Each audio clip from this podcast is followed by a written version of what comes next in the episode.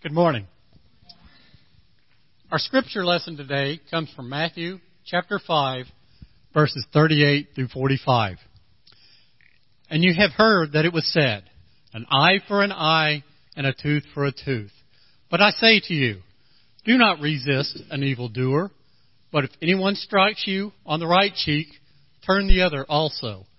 And if anyone wants to sue you and take your coat, give them your cloak as well. And if anyone forces you to go one mile, go also the second mile. Give to everyone who begs from you, and do not refuse anyone who wants to borrow from you.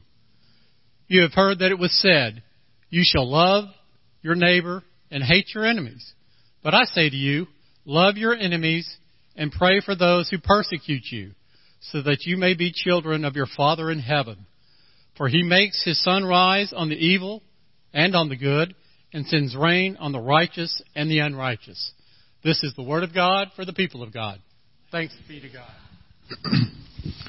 Thank you, Carl, for reading our scripture lesson this morning. And uh, again, how blessed we have been by the worship band. And of course, as a father, I'm very proud of my daughter today for not sharing that song. She didn't want to do that for y'all for a while. as we have heard God's word and we seek its meaning for our life and for God to, spirit to speak to us, let us pause and ask for God's blessings and His presence with us. Come, Holy Spirit. We have lifted you up in praise. We have experienced your presence already in this place. And now, through the power of your word, God, we ask for you to instruct our lives. I humbly ask that you would use me as your instrument to speak your words that bring glory to you and you alone. I ask that you would open all of our hearts here in this place, that we would be shaped into new and to the people you call us to be. So come, Holy Spirit bless this moment in our time together. In Jesus' name we pray. Amen. Well, today we're actually continuing in a series of sermons that we began last Sunday, talking about Jesus' Sermon on the Mount. The most important, the most influential sermon that Jesus ever preached. Because in this sermon, he's laying out his vision for what our lives should look like as his followers. And if you know anything about Jesus' Sermon on the Mount, you know that this is a collection of sayings that are very difficult. They're very hard sayings. Uh, you read these things, you begin to wonder very quickly, how can anybody uh, live this way all the time, every day, in the world that we live in? Is this even possible? well, as we talked about last week, this is Jesus' vision for what we are to strive to be in life as his followers. Uh, we will probably never attain this uh, status or this this uh, place in our discipleship of uh, except on the other side of eternity with God. But uh, this is what we strive to live toward. This is what we strive to live into as His followers. In the passage that we have with us today, it's another one of those difficult uh, teachings. But uh, he begins by saying something that he says over and over throughout this sermon at different times. He says, You have heard that it was said of old, but I say to you. And you've heard these sayings of Jesus as he begins with that. Well, most people would think, okay, Jesus is trying to undo the Old Testament, the law of Moses that's taught there, and that's not at all what's taking place here. After all, Jesus was a good Jew. What Jesus is trying to do is he's trying to interpret the law of Moses for us. He's, in many ways, he's trying to reinterpret it. He's saying the law is right, that you should not murder one another. But he says what God is mostly concerned about is what's going on inside of your heart that would cause you to want to murder someone in the first place. so Jesus is talking about the matters of our heart. He's trying to help us to understand what God's intentions were uh, behind the law of Moses. Uh, we see this happening in the text that we have before us today as Jesus talks about the subject of forgiveness. Now, here Jesus is trying to teach us how we are to respond to our enemies, how we are to respond to those who have hurt us, uh, how, how are we to, to deal with the resentment that we feel toward others that have wronged us.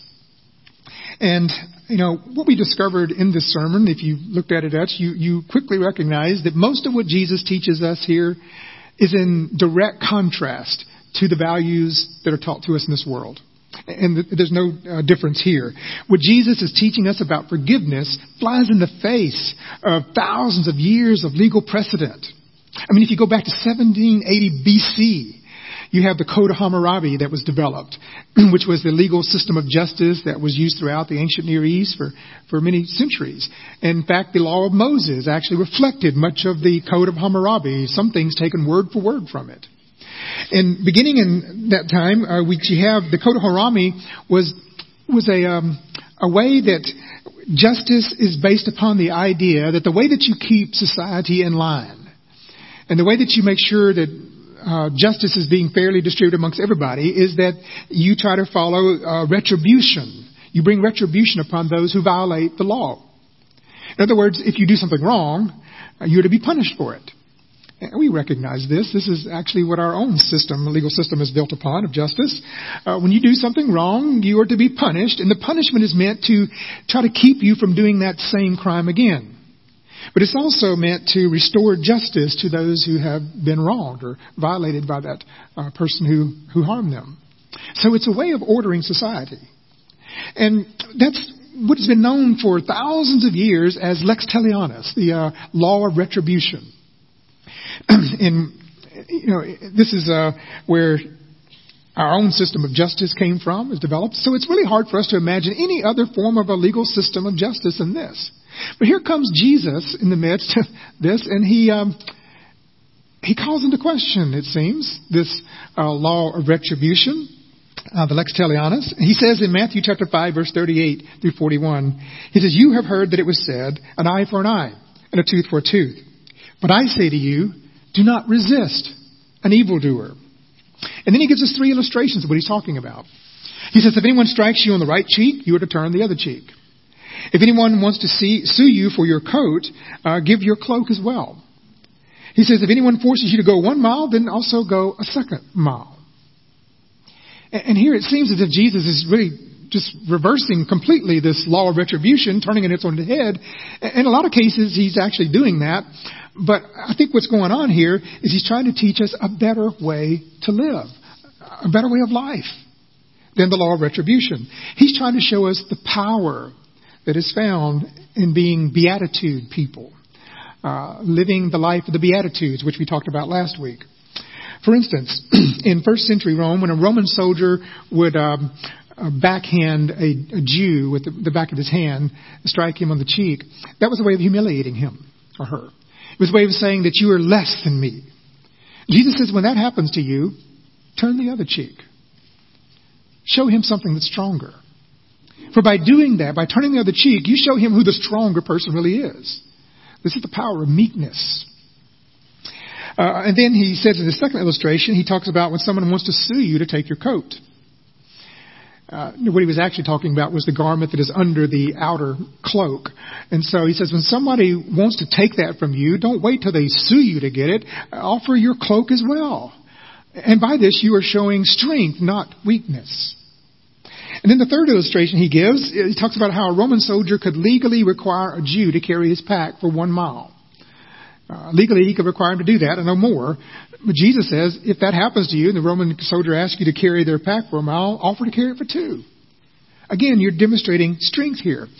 And when I hear that, I, I love that idea. You know, this is a way that we could demonstrate a greater power. And I think that maybe I could do that. in um, some circumstances, but when you try to apply that to other circumstances, it gets a little bit more challenging. Is Jesus saying that we are not to resist any evildoers? When somebody does something wrong to us, we're supposed to just let it go, not try to get even? If somebody wants to rob me of my billfold, uh, am I supposed to say to them, uh, well, my debit card's in there. Would you like my pen also? If somebody hits your brand new car in Walmart and they come up to you and say, I'm so sorry I hit your car. Here's my insurance card. Are you supposed to say, Oh, never mind. It's no big deal? what about when people hurt our children or try to hurt our children? Or in the cases of murder, don't resist. Don't try to get even. Is Jesus really trying to say that we should completely let go of this law of retribution? Well, some folks look at these words of Jesus and they say, you know, these are just godly ideals that really won't work in the real practical world, so just eh, just kind of be taken as a you know wishful ideals. But I believe, as we talked about last week, that Jesus is serious about these teachings. I believe what Jesus is giving us here is a vision of what this world could really be like if we were to live by his teachings and take them seriously. When I watch the news and I see what's going on in Israel, and it's clear to me that the Palestinians, the Israelis, are living under that uh, lex talionis, the law of retribution. Because when you hear of a car bomb that goes off in Jerusalem killing five people, you can count on the fact that a few days later there's going to be a helicopter that's going to strike the Palestinians. And then you, can, then you can count on the fact that sometime later there's going to be the streets are bloodied in Jerusalem again uh, in retaliation for that. And you, you hear this in the news going back and forth, back and forth constantly, and you want to ask yourself, where does it ever end? I mean, if you live under the law of retribution, where does it end? I love those words of Mahatma Gandhi. he said, In a world where an eye for an eye prevails, eventually everybody goes blind. When I see such things happening in Israel, it reminds me of Jesus, Jesus when he walked on that hillside, he looked over the city of Jerusalem and he wept, saying, Oh, Jerusalem, Jerusalem, would that you would know the things that made for peace, but you do not. I have to wonder what this world would really look like if we took these teachings of Jesus seriously and applied them. Well, what is true of what we're talking about here is also true of the text that we have before us and Jesus talking about dealing with our enemies. Um, in verses 43 to 45, Jesus says these words. He says, You have heard that it was said, You shall love your neighbor and hate your enemy. But I say to you, love your enemies and pray for those who persecute you, so that you may be children of your Father in heaven. And again, it seems here that that uh, Jesus is you know, turning that law of retribution upside down and doing away with it completely. And you have to wonder, how would this work really in, in the real world? I mean, you got this kid at school who's spreading rumors about you and they're saying false things about you, turning your friends against you, and Jesus says you're supposed to love your enemies. How do you do that? Or in the workplace, uh, that promotion that you were work, working toward and hoping to get and was going to be yours, except going to somebody else because they said something that was untrue about you. Or um, someone who has hurt you so deeply in the relationship that you don't know how you're ever going to get over that. Jesus says, You're supposed to love them. How do you do that? Well, again, Jesus is trying to get us to see that there is a power greater than the law of retribution. Something happens, amazing things happen when hate encounters love. One of the greatest examples of this in my lifetime was uh, Dr. Martin Luther King Jr.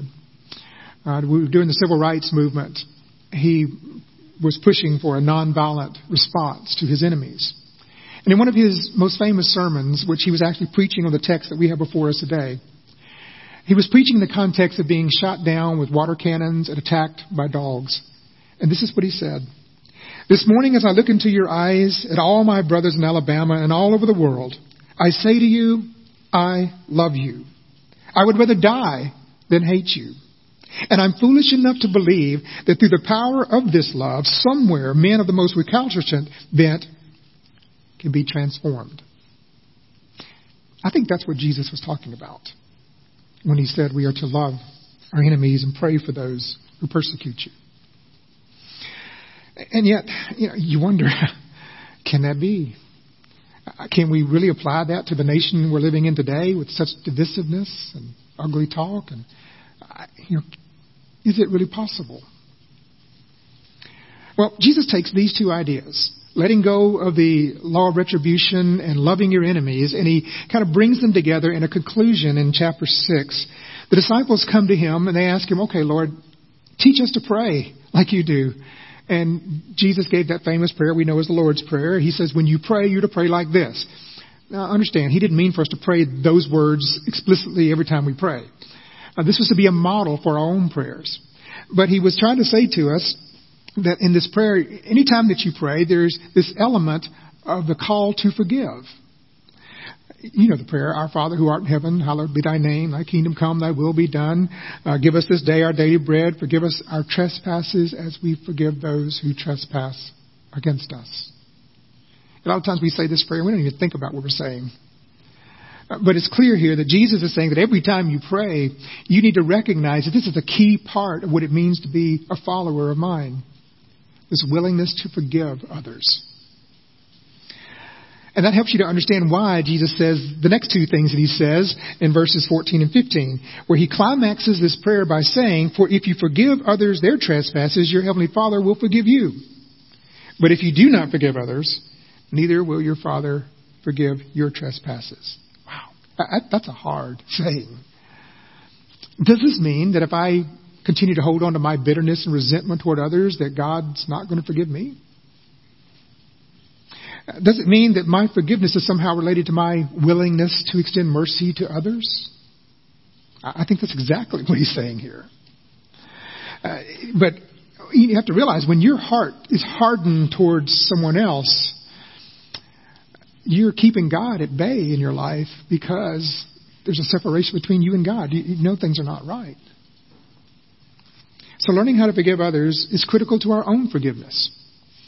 Now, I would guess as we hear these words, we see these teachings of Jesus, we say to ourselves, you know, I, you know, I want to live like that. I, I would love to be able to live like that. I'd love to live in a world where we could love our enemies, where we could pray for one another, and we don't seek to retaliate against each other, and where we, we love one another. I mean, we'd love to live in a world like that, but how can that actually be? Well, I think Jesus does give us, thankfully, some uh, some strategies, some uh, helps here of how we might can make you know, be able to forgive one another in our times of conflict. I want to look at some of those as we look at this here this morning. Let's look first at Matthew chapter 5, verse 23 through 24. This is where Jesus addresses what should happen when you uh, have wronged someone else. When you've wronged someone else, or when someone perceives that you have wronged them, this is what you are to do, Jesus says. He says, when you're offering your gift at the altar, if you remember that your brother or sister has something against you, leave your gift there before the altar and go. First be reconciled to your brother or sister, and then come and offer your gift. So what Jesus seems to be saying here is that if during the worship service here you remember, you recognize that you have hurt someone or there's someone who thinks you've hurt them, what you need to do is get up and you need to go try to seek amends with that person. And immediately. I mean, that's how serious Jesus says this is. Uh, his point here is that as a follower of His, we are to make this trying to amend and reconcile with each other a priority in our lives. Because we don't want this separation to take place between us as brothers and sisters in Christ. I mean, God's not going to allow that in heaven, and He doesn't want it to be happening here on earth. I've had people say to me, you know, well, I've tried to reconcile with that person. I, I tried to talk to them. They won't talk to me. They slam the door in my face. Well, okay, continue to try. You try writing a note uh, to apologize. You send a text message. You send an email. You try to do whatever you can to try to bring reconciliation in that situation. To say humbly, "I am so sorry that I hurt you. I don't even know what I did to hurt you, but I I want to make this right. I'm sorry. Can can we talk? Can we work this out?" We try not to let the sun go down on our anger between one another as Christians and brothers and sisters in Christ. We do all that we can to try to reconcile. And then in Matthew 8:15, Jesus instructs us what to do when someone uh, has wronged us, specifically in the church. This is what he says: If another member of the church sins against you, go and point out that fault, point out the fault when the two of you are alone. If the member listens to you, you have regained that one. But if you are not listened to, take one or two others along with you, so that every word may be confirmed by the evidence of two or three witnesses. If the member refuses to listen to them, tell it to the church. And if the offender refuses to listen even to the church, let such a one be to you as a Gentile and a tax collector. This scripture was actually used to uh, excommunicate people from the church. Uh, based on what Jesus says here about if someone is failing to live the life of the gospel, they should be treated like a, a tax collector or a Gentile. And even today, people have used this to justify uh, not having anything to do with those uh, they don't like or those who are different from them or they disagree with. Yet, do you remember how Jesus treated Gentiles and tax collectors? He didn't shun them. He didn't push them away. And neither should we. Instead, we should try to treat them as someone who is lost. uh, basically, I mean, we should try to treat, love them as, as Christ did in a Christ-like way. We don't love them as one who is appropriately living their lives, but we love them as people who are lost, the kind of people that Jesus came to save. But what you need to recognize in this passage is that it's all about reconciliation and restoration.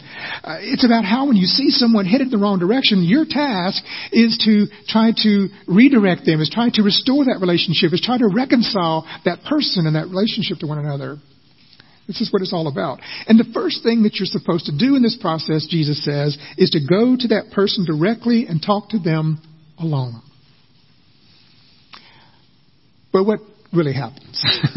I mean, the truth is, that's usually the last thing we're willing to do. We're willing to talk to anybody and everybody else about this disagreement or what we think about this person. Uh, talking to that person alone is usually the last thing we do, right? You know I'm right. That's what we do.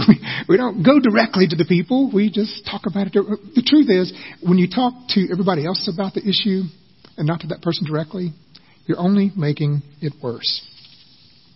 So Jesus gives us these steps for how we to deal with conflict within the church and outside. And I firmly believe that if we took these words of Jesus seriously and practiced them, 99.9% of the conflict that we have within the church or outside of the church with other people could be resolved.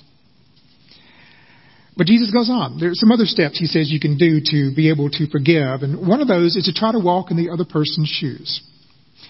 When you try to walk in another person's shoes, you're trying to understand what has happened in their life to cause them to see things the way they do. Uh, you're not trying to excuse that person's bad behavior, or, but you're trying to understand what's going on in that person's heart, what's going on in that person's life that has shaped them uh, or caused them to respond in this way. Oftentimes, we'll try to walk in the other person's shoes and understand where they're coming from. That takes some listening, which we don't do well at. But if you do that, then that often helps you to be able to offer mercy, and compassion, and forgiveness. You see those people in a different light. A second thing Jesus says is to recognize our own shortcomings.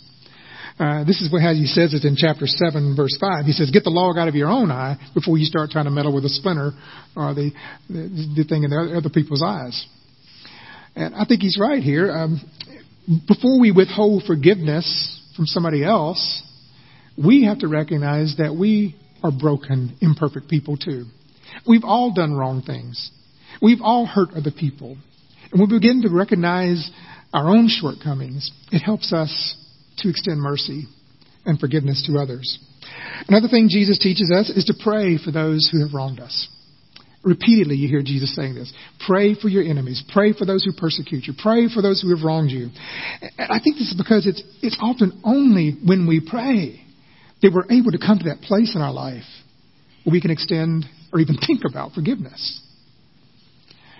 Uh, sometimes the hurt is just too deep. That it's only through the grace of God and through his, the power of His Holy Spirit at work in our lives that we're able to let go of that resentment in a way that we can begin to forgive. Sometimes only Jesus can help us do that. And so we pray, we pray, and we pray. Another thing we have to recognize is the damage that unforgiveness does to us. the truth is, forgiveness is in our own best interest. I love the one who whoever came up with this by saying uh, resentment is like uh, drinking poison and hoping that it hurts the other person. It just doesn't work that way. Rabbi Harold Kushner compares this in a book. Uh, I think he does a really good job at this when he talks about his book is entitled What Forgiveness Means. And this is what he says. He writes, A woman in my congregation comes to me. She's a single mother, divorced, working to support herself and her three young children. She says to me, Since my husband walked out on us, every month is a struggle to pay our bills. I have to tell my kids that we don't have money to go to the movies while he's living it up with his new wife in another state. How can you tell me to forgive him, Rabbi? I answer her, I'm not telling you to forgive him because what he did is acceptable. It wasn't. It was mean. It was selfish. I'm asking you to forgive him because he doesn't deserve the power to live in your head and to turn you into a bitter, angry, and miserable woman. I would like to see him out of your life emotionally as completely as he is out of your life physically. But you keep holding on to him. You're not hurting him by holding on to that resentment. You're only hurting yourself. How true that is. Almost always, forgiveness is in our best interest. The greatest recipient of forgiveness is us. And then finally, there's trust. trust that God can redeem our sufferings. And this is one of those places that our faith intersects with our real life. When you look back over your life, we can all see that it was those painful, most difficult times in our lives that shaped us into the people who we are today. A big part of who we are. You look back in your life and you can see that the painful experiences were also the, the experiences where God was able to use you the greatest. Now, let's be clear. God does not cause the painful experiences in our life. But God can redeem those things. He can use them for good when we entrust them to Him.